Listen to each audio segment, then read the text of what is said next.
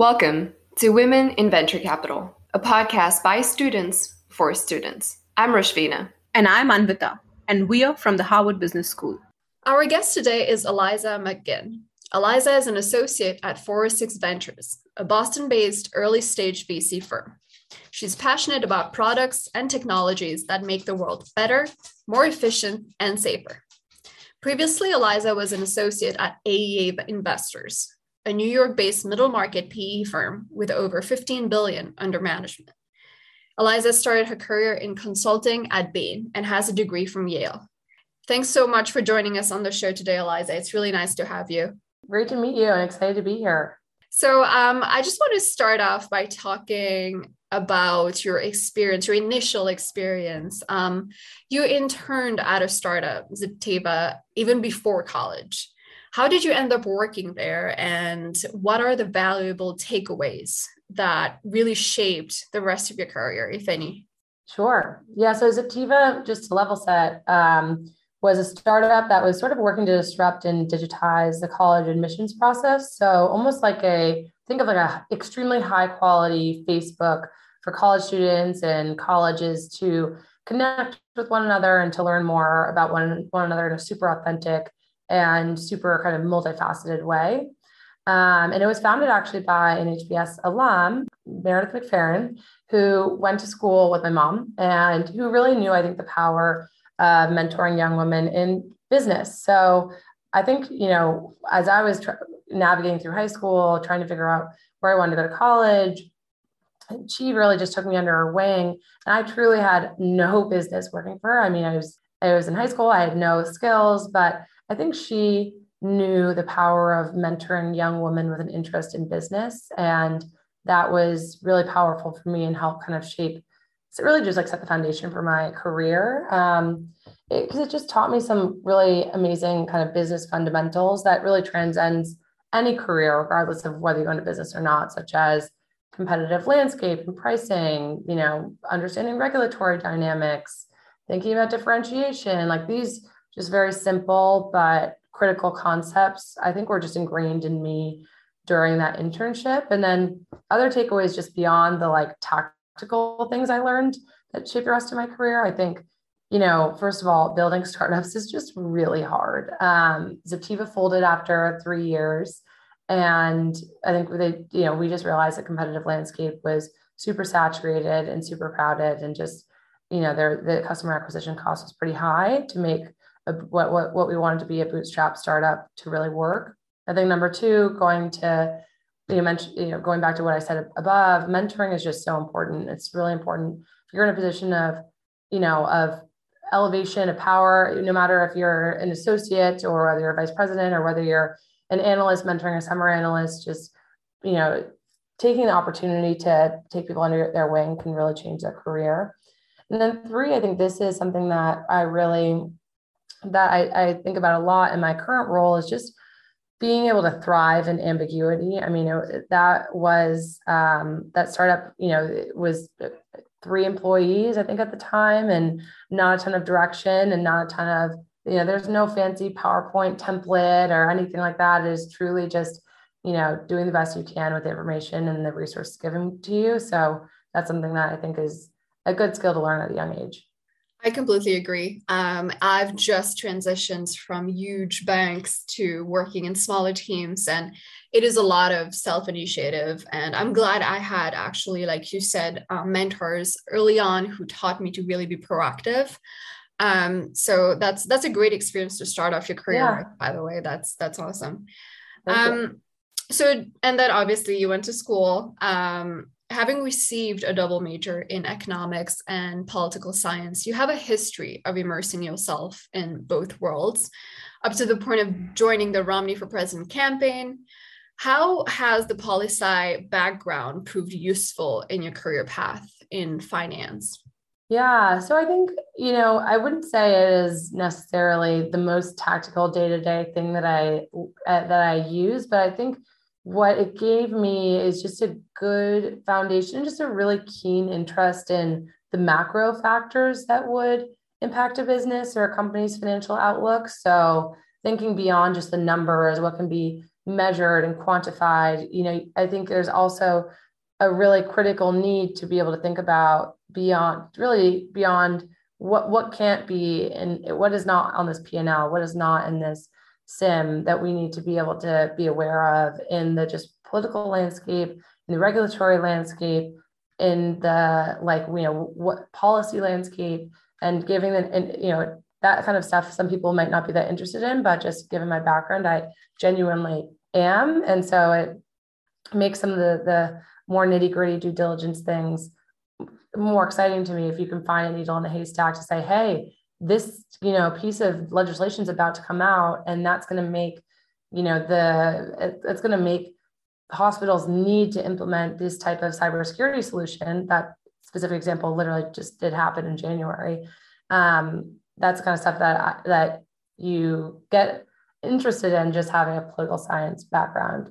And then I think secondly, I think it is also has I've always wanted to combine kind of my interest in foreign policy and philanthropy and nonprofit as well with in public service, I guess, with investing. So thinking I've always thought about ways to get involved in impact investing, venture philanthropy. I worked for a venture philanthropy firm after my freshman year in Boston called New Profit. Um, and so I, I think that's something that whether or not, you know, when I have more time, in my life or in like a second career that's something that i really would be interested in in doing and trying to combine.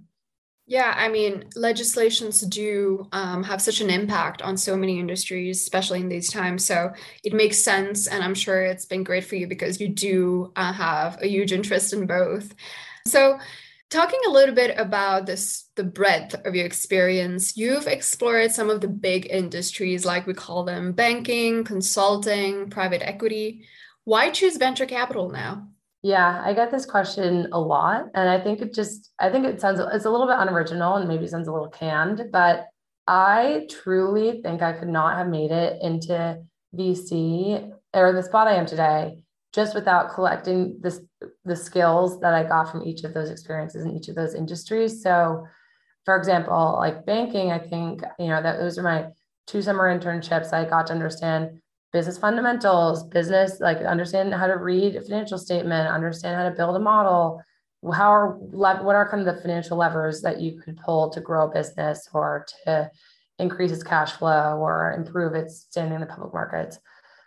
Then you go into consulting and it, it combines both some financial aspects of, of looking at a business, but it's much, much broader than that. It's marketing, operations, or org chart, cost cutting. And so while I, I lost a little bit of the finance, deep finance technical side, I gained in understanding some of the other levers that you could pull to really grow a business outside of finance. And then private equity, I felt like was a good combination of both, honestly, because I a lot of my time was spent evaluating new businesses. And part of that, of course, is like understanding what, okay, are the returns going to work? Is this a, like, you know, can we afford this business at, at like about at a reasonable valuation and make a good return? But also like, is this a good company fundamentally? Is this an interesting market? You know, what are the what are the levers that we could do pull when we actually own this thing to make it a good business? Whether that's putting new management, putting, you know, taking out cost, doing a digitization strategy, whatever it may be, it was a really good, it was just a really good complement to both of those experiences. And then VC, I think, you know, I think it to me combines kind of my favorite elements from each of those experiences. Um, I think, you know, it takes definitely some banking, definitely some private equity, but it gets me a lot closer to to tech and to early stage, that kind of early stage startup building that I really enjoyed in my Zipteva days that I really enjoy, even in my Romney for president days, where you're working on a really lean team, thriving in this ambiguity, and getting closer to some exciting emerging trends that really kept me on my toes. Um, and in the private equity landscape, I was really focused on industrial, uh, investing in industrial businesses, oftentimes that have been around for hundreds of years and were while super interesting and on, honestly they're focused on parts of the parts of our day-to-day lives that we don't even think about but are so critical. That said i think i've always been really interested in investing behind in, intensely growing emerging industries and trends that to me, I like you mentioned in my intro, always been drawn to thinking about efficiencies, how to improve kind of human progress, how to improve processes, safety experience, and being in the VC world allows me to invest behind those kinds of trends um, in a way that you can't necessarily in private equity, and you're on a little bit of the other side of the table in uh, in the client service side in consulting and, and banking. Right. And early stage tech is actually a really good transition to my next question because 406 Ventures does emphasize early stage. Is this an area of particular importance to you? And curious to know what drew you to this VC firm in particular and what vision do you hope to drive forward as an associate? Yeah, yeah, great question. So, yeah, I guess I'll take them and those questions in parts. One, I think yes, tech has always been really important to me. I was in banking, I was in our technology in Goldman Sachs' technology group. Um, at even at AEA Investors, I was focused. At, well, yeah, broadly in the industrials group, I spent a ton of time building out our tech-enabled services strategy. I spent a lot of time thinking about ways in which we can build technologies, and even into our diligence processes. So yes, it is like 100% something that that is important to me. Um, and I think it is singularly the most critical, I think one of the more critical industries that impacts our day-to-day lives and as well as well as impacts our, our futures and how are we going to go about almost any sort of human activity um, in the future, I think will be powered by technology for better or for worse. Um, and, and so thinking about how to uh, invest behind those that are going to make the world a better place um, improve our processes, like I said, improve our safety, whether that be in the cybersecurity landscape where I spend a lot of time, as well as in the digital health landscape where I also I kind of spend another big chunk of my time. Patient experience. I think that all of those um, of living like a healthy and prosperous life will be touched in some way by technology. And so I think the other thing that I really really enjoy about their strategy is is the fact that they are a, you know 406 is founded by operators. They are at their dna taking their operational experience and pairing it with capital and helping to build and scale companies. And that's what i really liked about my experience at aea aea had a similar uh, kind of philosophy with really partnering with their companies. Obviously consulting takes a very hands-on approach to their clients. I really enjoyed my experiences at Zipteva growing up. And so I, I really, really enjoy 406's very disciplined philosophy to investing, where they're taking pretty concentrated bets um, in companies and then spending a lot of time beyond just capital, spending a lot of time in partnership uh, to help kind of build and scale these companies. So I, I, I think I really, really liked 406 is that is something that really drew me drew me into the company.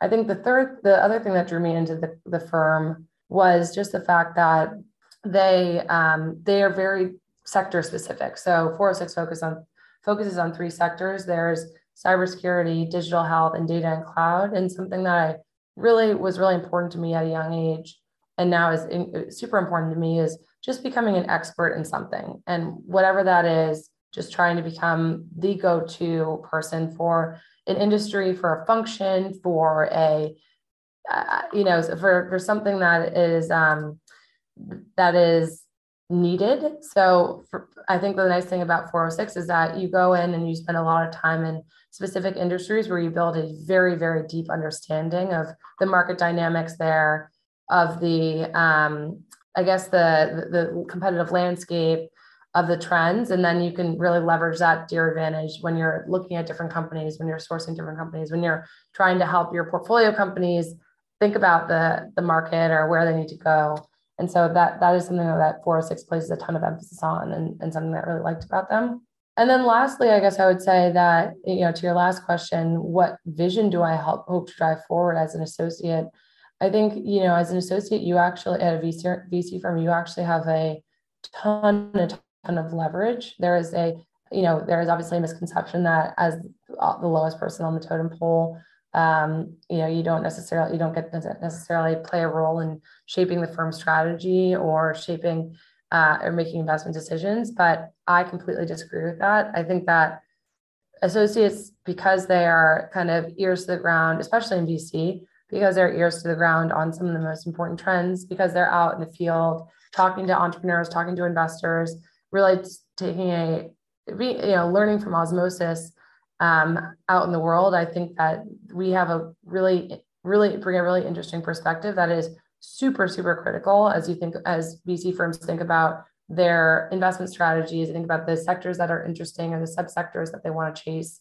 Um, and so I, I think that for me, as I think about the the vision that I want to drive forward for 406, I think it is obviously keeping a lot of the same foundations that they've been focused on for the last 16 years around being founder friendly, operationally driven, sector specific, you know, very disciplined in their investments, focused on the early stage. Obviously, all of those things have worked for them and is uh, I think they should we we should all continue to focus on them. But I think also making sure that we are staying super close to some of the more not letting some of the more emerging and exciting maybe a little bit scary trends pass us by is particularly in technology leveraging new ai techniques leveraging thinking about new business you know even new customer sectors to be investing behind whether that's in cryptocurrency or whether that's in, you know, a new part of cybersecurity that is new and unknown uh, unknown today, like quantum computing, but that could be super big going forward and likely will be. So that I think that's something that I just want to keep on forcing us as a firm to keep thinking about and and improving our understanding of. Great. I think um, a good fit and a strong learning curve are really, you know, the top two things that people at our stage as associates um, just entering the VC industry are looking for. So I'm really happy you found that at 406 and yes. uh, absolutely agree with your vision. And I hope that's really um, how it shapes uh, going forward. Um, so we are reaching towards the end of our conversation. So I just want to touch on the topic of gender representation. Um, have you personally noticed any discrepancies in the treatment and interactions with women as opposed to men in VC? And what steps do you personally think can be taken to remedy this? So I think first of all, is hard. I think yeah, the answer is yes. There are definitely discrepancies um, in inter- interactions and treatment between women and men in VC. I am fortunate that I am at a firm uh, where there's 60% women at like at, in the investing roles. That's pretty exciting and pretty unique and not something that I've ever experienced at any of my other roles. So I feel very well represented and very well in, in good company. Um, but I would say where I sit um, it, at uh, 406, I spent a ton of time in the cybersecurity industry. And that is, I would say, I actually don't know the stats. I'd love to look them up, but I, I gotta believe it's one of the lowest like you know the, the the industry with the lowest representation or mix of women focused on it um amongst like any sector and yeah US. i think it's, I think it's sub 10% for decision makers in the industry who are women. yeah yeah. So i think that that that is um to me I, I think a huge problem. Um obviously we at, at NVC, you are in the business of you know generating above market returns for your shareholders, and if you're not do you know you one way to do that is one important way to do that is to improve the voices around the table and the different perspectives around the table. And you need to have um, women you need to have people of color you need to have minorities you need to have everyone who brings in a different perspective and a different outlook um, to these conversations and to these decision maker conversations in order to make sure that you're not only making the best kind of decisions with like your you know with your money but also making sure that you are thinking through every single possible outcome and and, and making sure that you know there there are that everyone is heard um, but also so i think not, not only is it good for kind of firm culture to have diversity but it's also important i, I do think it's fundamentally important to what you know VC is really in the business of doing, which is you know again generating above market returns. And so I think for me, that I think that the treatment and interactions that I've experienced that are I think are different. I think there is oftentimes a sense that women do not they can't really handle negative feedback, that they're sensitive, that they that they like crumble under pressure. And so oftentimes I feel like, you know, and not necessarily at 406, but at throughout my career, that you are, you know, given softer feedback, that you're just given a pat on the back, as opposed to getting given having given really actually much more helpful um, and tangible and actionable, maybe even negative feedback that could help improve your improve you know your career trajectory um, and lead to a promotion or something like that. So that's something that I've definitely experienced when I think about. So my male counterparts that come out of their review sessions, they may feel a little beat more beaten up, but I think it actually really does help to have someone who's willing to coach you and, and give you constructive criticism. And then similarly to just like getting put into high stress situations I think often at times there is like a sense of, uh, you know, crumbling under pressure or being anxious um, in, in those high stress situations. And, and so not necessarily getting the at bats to play a role in them. But I think the only way, first of all, first of all obviously, I do not think that is true. Um, but, but second of all, I think that you need, you know, you need to be put in these situations to be able to learn um, and, and kind of be thrown into the fire. And I think it's the only way to help be given kind of equal opportunities um, so I think, you know, in terms of the steps that need to be taken, I think there need to be more women put in leadership positions so that they can trickle down on the mentorship front so that they can so that they can bring others along uh, up along with them. Um, and i think there also needs to be just more and, and related to mentorship i think there needs to be more feedback you know more more coaching more hands-on um, thought into how you're going to plan a woman's development trajectory and, and kind of professional development uh, to ensure that they are not going to burn out, that they are given the proper at bats, and that they are given the proper kind of tips of, around what they are doing well, but also what they can improve too. And that, that, that I think is really going to be critical to making sure that everyone's given the same opportunity and that women are able to excel in, in venture capital. Yeah, it's always surprising um, when you hear the stats and you just keep wondering why. But it's also VC is a very relationship driven and relatively small industry compared to, say, yeah. consulting and finance. So it takes a l- longer to really establish those, you know, like you said, those roles that really trickle down and improve those numbers to begin with. Yeah. Um, I agree. Awesome. So before we wrap up this conversation, uh, one of our favorite spontaneous questions that we have on the show is who has been um, a role model in your life, someone who's had an impact on you personally, professionally? Um, it can be anyone. Um, I had an amazing mentor at Goldman, my first internship. Her name is Allison Mast, and she's now um, a very senior person. Over, over, she's risen through the ranks over the last few years um, uh, in the investment banking group at Goldman.